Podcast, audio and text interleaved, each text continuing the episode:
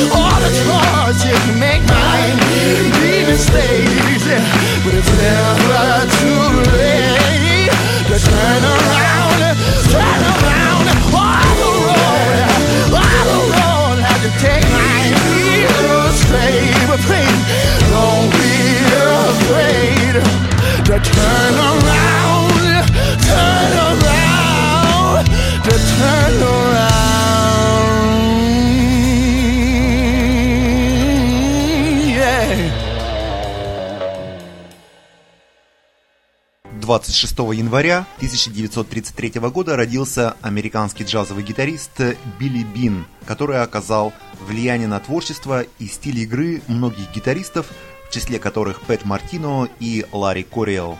Билли Бин сотрудничал с такими известными музыкантами, как Зуд Симс, Пол Хорн, Чарли Вентура, Калвин Джексон и многими другими.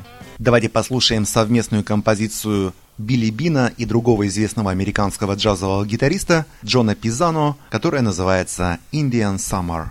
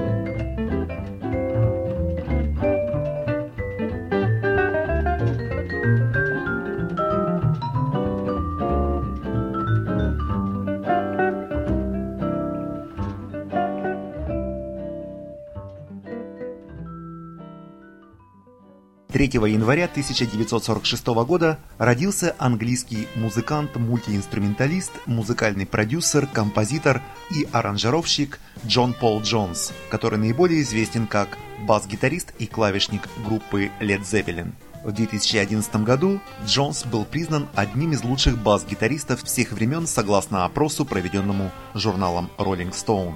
Настоящее имя Джона Пол Джонса – Джон Ричард Болдуин, а псевдоним Джон Пол Джонс ему предложил взять приятель Эндрю Лук Олдхэм, в будущем менеджер группы Rolling Stones.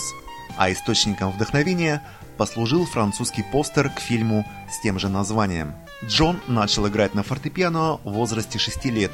В возрасте 6 лет под руководством отца, аранжировщика и саксофониста Джо Болдуина – участника многих биг-бендов 40-х и 50-х годов. Его мать также работала в музыкальном бизнесе, все это позволяло троим давать семейные концерты и даже проводить небольшие гастроли по стране. В числе своих ранних влияний будущий бас-гитарист называл Чарли Мингуса, Билла Бронзи и Сергея Рахманинова. К серьезному изучению музыки Джонс приступил в Крайст-колледже в Лондоне – в возрасте 14 лет он был приглашен органистом и руководителем хора в местную церковь. Тогда же он приобрел свою первую электрогитару Dallas, сменив ее затем на Fender Jazz Bass, прослуживший ему вплоть до 1975 года. Впервые участником рок-группы, она называлась The Deltas, Джон Пол Джонс стал в возрасте 15 лет. Позже он перешел в лондонский джаз-роковый состав Jet Blacks, где играл в частности сам Джон Маклафлин. В 1962 году Джонс познакомился с Джетом Харрисом и Тони Миеном, только что покинувшими группу The Shadows, и в течение двух следующих лет играл в их ансамбле. В записи этой группы также отметился будущий гитарист Led Zeppelin Джимми Пейдж. С 62 по 63 годы Джон Пол Джонс принял участие в более чем 100 студийных сессиях а также выпустил свой сольный сингл, который назывался A Foggy Day in Vietnam.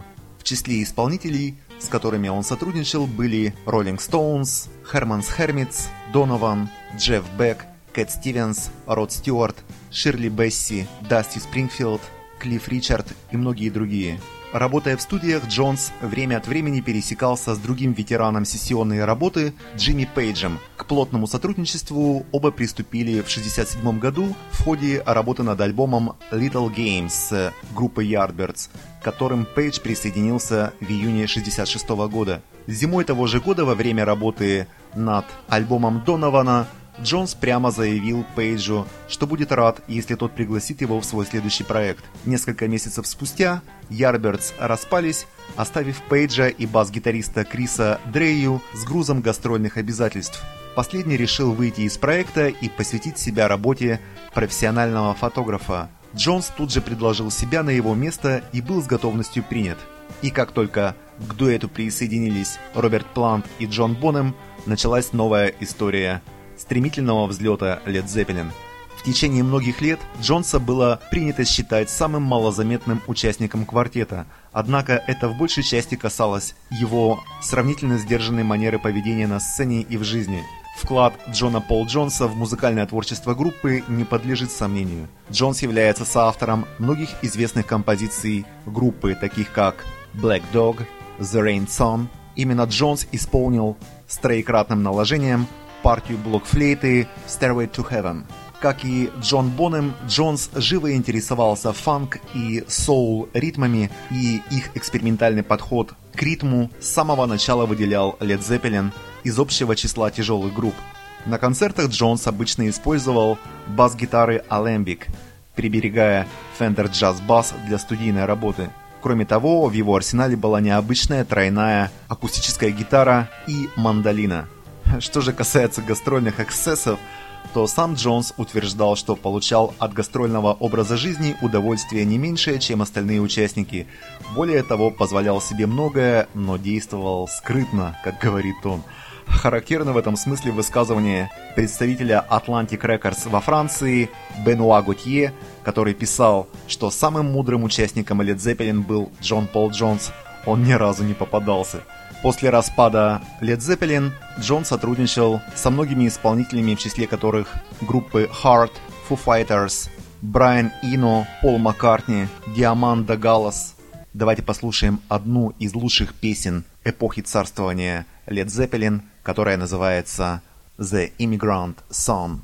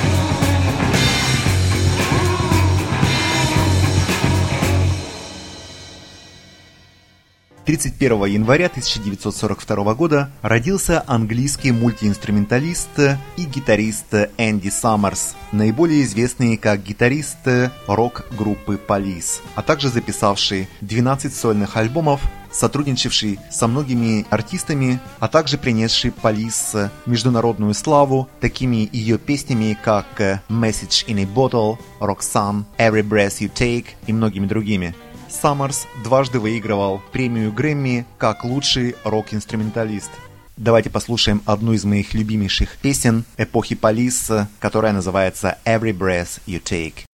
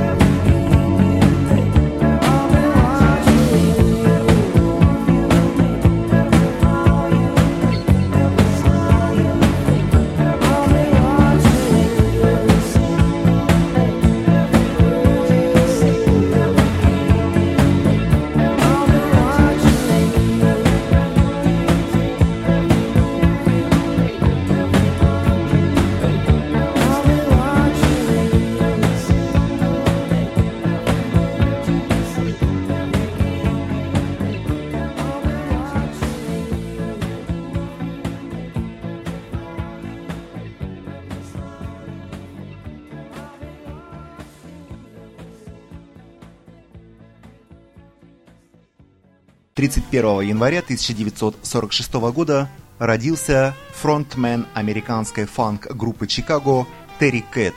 Давайте послушаем одну из лучших песен группы «Чикаго», которая называется «Hard to Say I'm Sorry».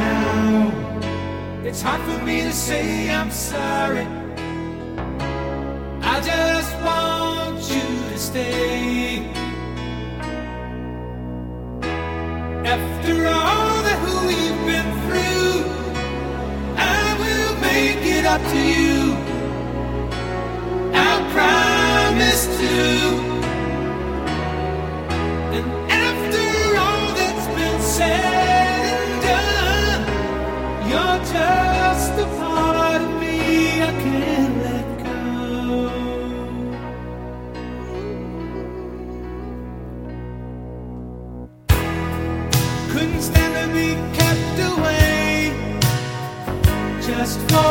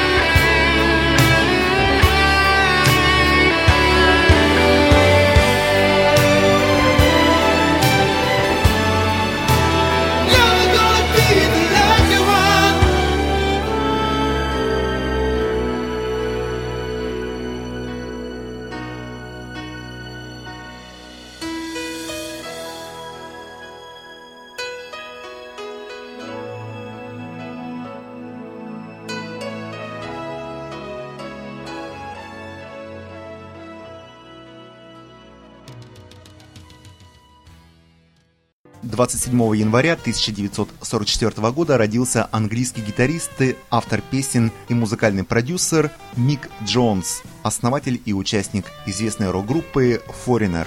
Давайте послушаем одну из лучших песен этой группы, которая называется «I Want to Know What Love Is».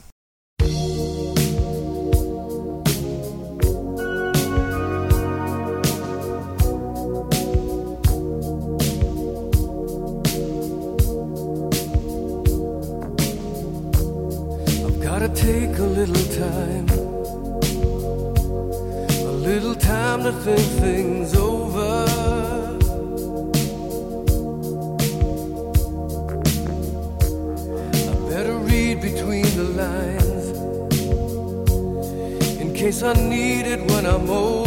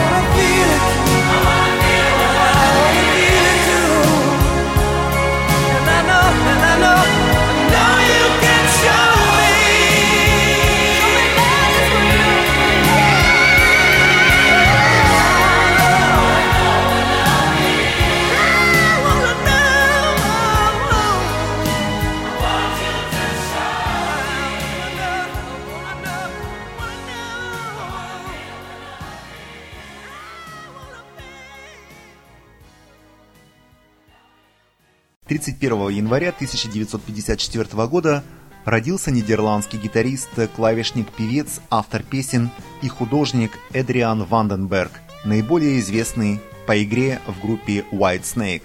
В начале своей карьеры Эдриан был гитаристом нидерландской группы Teaser. Эта группа выпустила всего один альбом и распалась, Однако подающим надежды гитаристом заинтересовался продюсер Def Leppard Питер Мэнш. Он помог группе обрести продюсера и с его помощью заключить контракт с Atlantic Records. После этого Ванденберг создал свою группу, названную своим именем. Эта группа выпустила три долгоиграющих пластинки, из которых наибольшую известность ей принесли песни Burning Heart и Friday Night. Группа интенсивно гастролировала и после выхода дебютного альбома выступала на разогреве у Майкла Schenker Group, Kiss и Оззи Осборна. В начале 80-х Эдриан получает предложение стать гитаристом White Snake, произведя на Дэвида Ковердейла впечатление не только гитарным мастерством, но и композиторским талантом. Группа Ванденберга была на тот момент на подъеме, поэтому Эдриан отказался – но к 1986 году под давлением со стороны компании грамзаписи, требовавшей более коммерчески успешного материала, он расформировал Ванденберг и согласился присоединиться к Whitesnake. Первоначально он был нанят как сессионный музыкант, помогая закончить их альбом.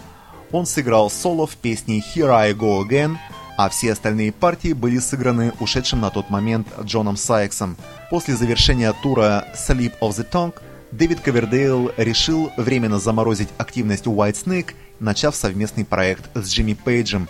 Эдриан же, в свою очередь, создает совместный проект с вокалистом Джоном Уэйтом.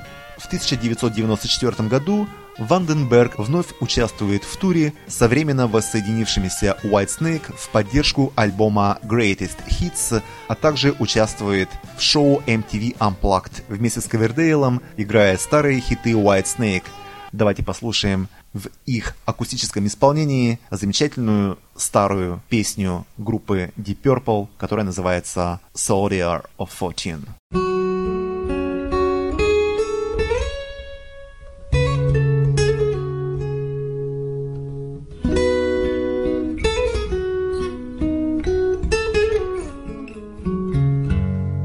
I have often told you stories about the way I lived the life of a drifter, waiting for the day when I take your hand and sing your songs.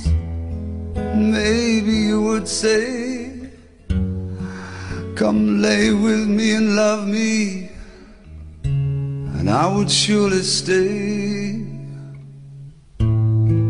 But I feel I'm growing older.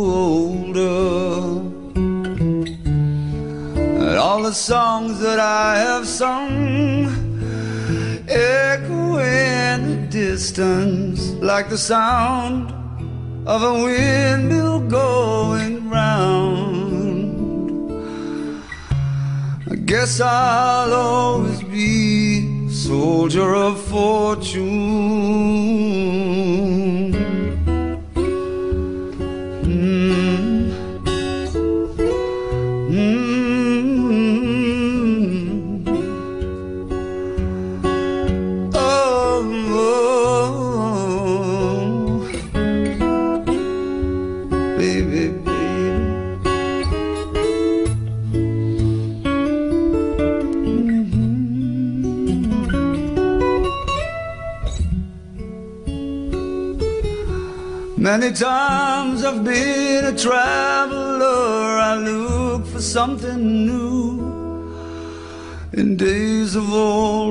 Nights were cold, I wandered without you.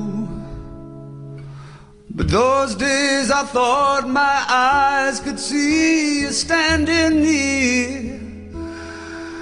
Though blindness is confusing, it shows that you're not here. Now I feel I'm growing older.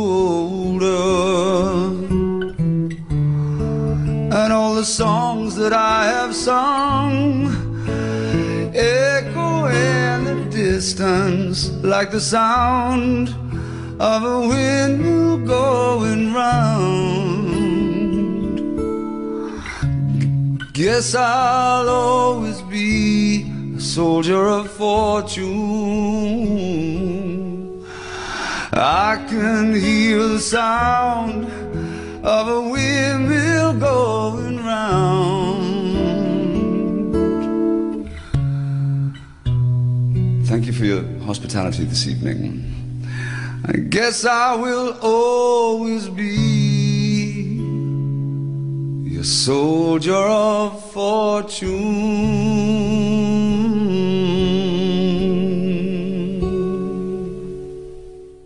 27 января 1931 года родился известный американский гитарист Скотти Мур, который наиболее известен как гитарист Элвиса Пресли, игравший с ним в начале его карьеры до переезда Пресли в Голливуд. Также Скотти Мур играл с известным американским исполнителем Рики Нельсоном. Давайте послушаем одну из лучших композиций Скотти Мура, которая называется «Mean Woman Blues».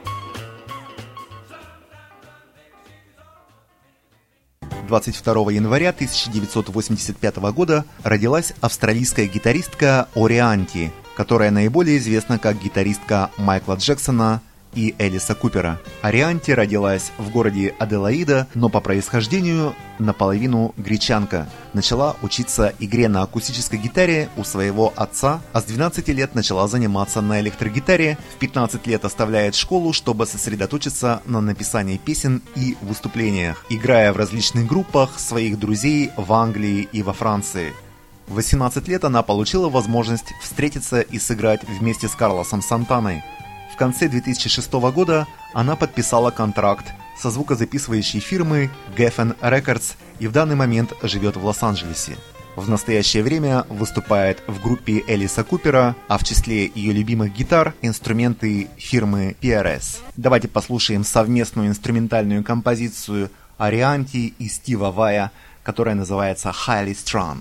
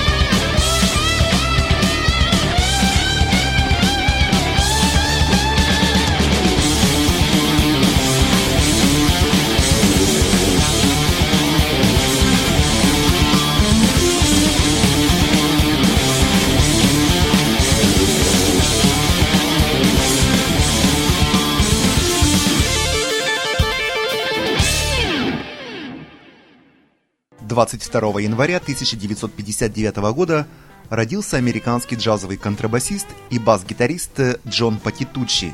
Джон начал играть на бас-гитаре в возрасте 10 лет. В его игре присутствуют элементы таких стилей, как соул, рок, блюз, джаз и классическая музыка. Благодаря его эклектическому вкусу он изучал все виды музыки как музыкант и как композитор. Окончив класс бас-гитары в университете штата Сан-Франциско, он продолжил свою карьеру в Лос-Анджелесе в качестве студийного музыканта и джазового исполнителя. В арсенале Джона Патитуччи 12 записанных альбомов. Помимо своей сольной работы, Джон также играет в альбомах с такими артистами, как Роджер Уотерс, Би Би Кинг, Бонни Рэйтт, Чик Корея, Уэйн Шортер, Херби Хэнкок, Майкл Брекер, Джордж Бенсон, Диззи Гиллеспи, Дэйв Грузин, Натали Коул, Бон Джови, Куин Латифа, Стинг и Карли Симона. Давайте послушаем одну из лучших авторских пьес Джона Патитуччи, которая называется «Кингстон Блюз».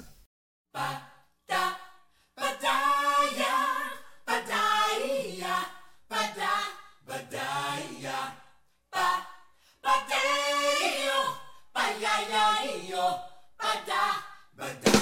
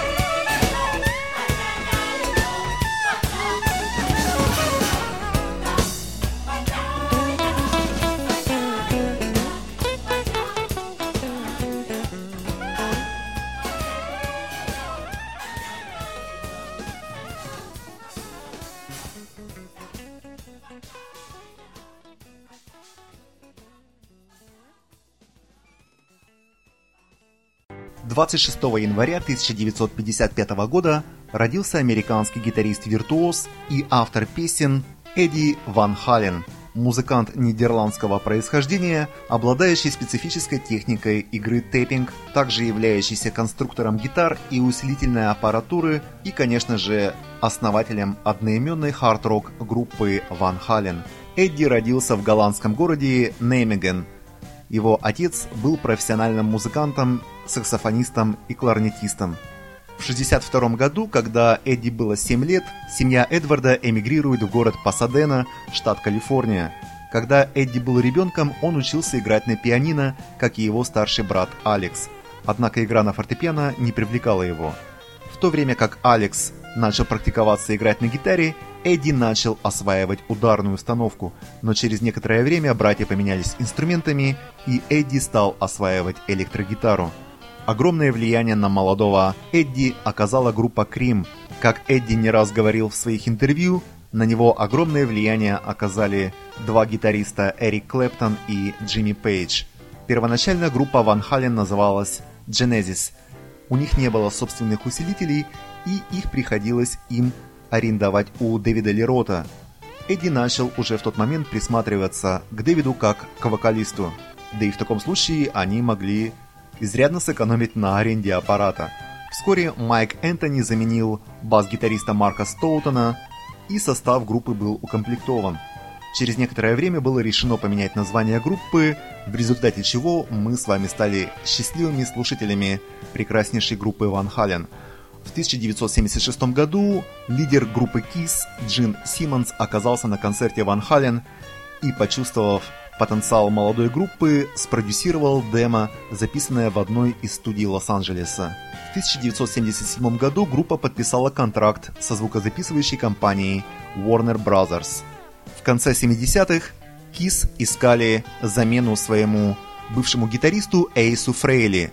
Эдди предложил Джину Симмонсу свою кандидатуру на роль гитариста Kiss. И хорошо, что Kiss нашли замену в лице нового гитариста Винни Винсента, о котором мы также не раз говорили в наших передачах, который является лидером замечательной группы Винни Винсент Invasion, фанатом которой я являюсь. И вскоре, в 1984 году, Ван Хален выпускает свой одноименный альбом, который так и называется 1984, и именно он поднимает команду на вершину хит-парадов с синглом Jump. Другие синглы с этого альбома также имели большой успех – особенно песня Hot for Teacher. Альбом поднялся на вторую строчку в списке Billboard. Его превзошел только альбом «Триллер» Майкла Джексона, в котором Эдди также принимал участие в песне «Beat It». Многие считают период творчества с Дэвидом Леротом золотым веком Ван Хален, хотя группа все еще оставалась коммерчески успешной и популярна после ухода Лерота. С появлением в группе нового вокалиста Сэмми Хаггара группа изменила свое звучание, чтобы адаптироваться к гораздо более сильному вокалу Сэмми. Эдди стал чаще использовать клавиши в песнях, и звучание гитары в целом стало менее резкое и агрессивное. Из-за резкого изменения звучания фанаты в шутку стали называть группу вместо Ван Хален Ван Хагар, чтобы подчеркнуть различия в звучании – Эдди является изобретателем особого стиля игры на гитаре, который называется тэппинг. Для незнающих, э, это своеобразная техника исполнения на электрогитаре, когда гитарист правой рукой извлекает звук, ударяя пальцем по грифу, возбуждая колебания струны. Так написано об этом в энциклопедии. Хотя Эдди и не был изобретателем тэппинга, флажолетов, широкого вибрато, Сочетая все эти приемы в своей игре, он расширил представление об игре на электрогитаре, совершив революцию в гитарном мире. Эдди очень сильно повлиял на последующее поколение гитаристов, задав моду на скоростную и яркую игру 80-х. Ребята, я так люблю Ван Хален, да и самого Эдика, поэтому я сегодня готов поставить аж целых две композиции этой замечательной группы. Первая композиция называется Eruption, а вторая песня называется Why Can't This Be Love, рифовая часть из которой использовалась саундтреком к передаче «Клуб кинопутешественников».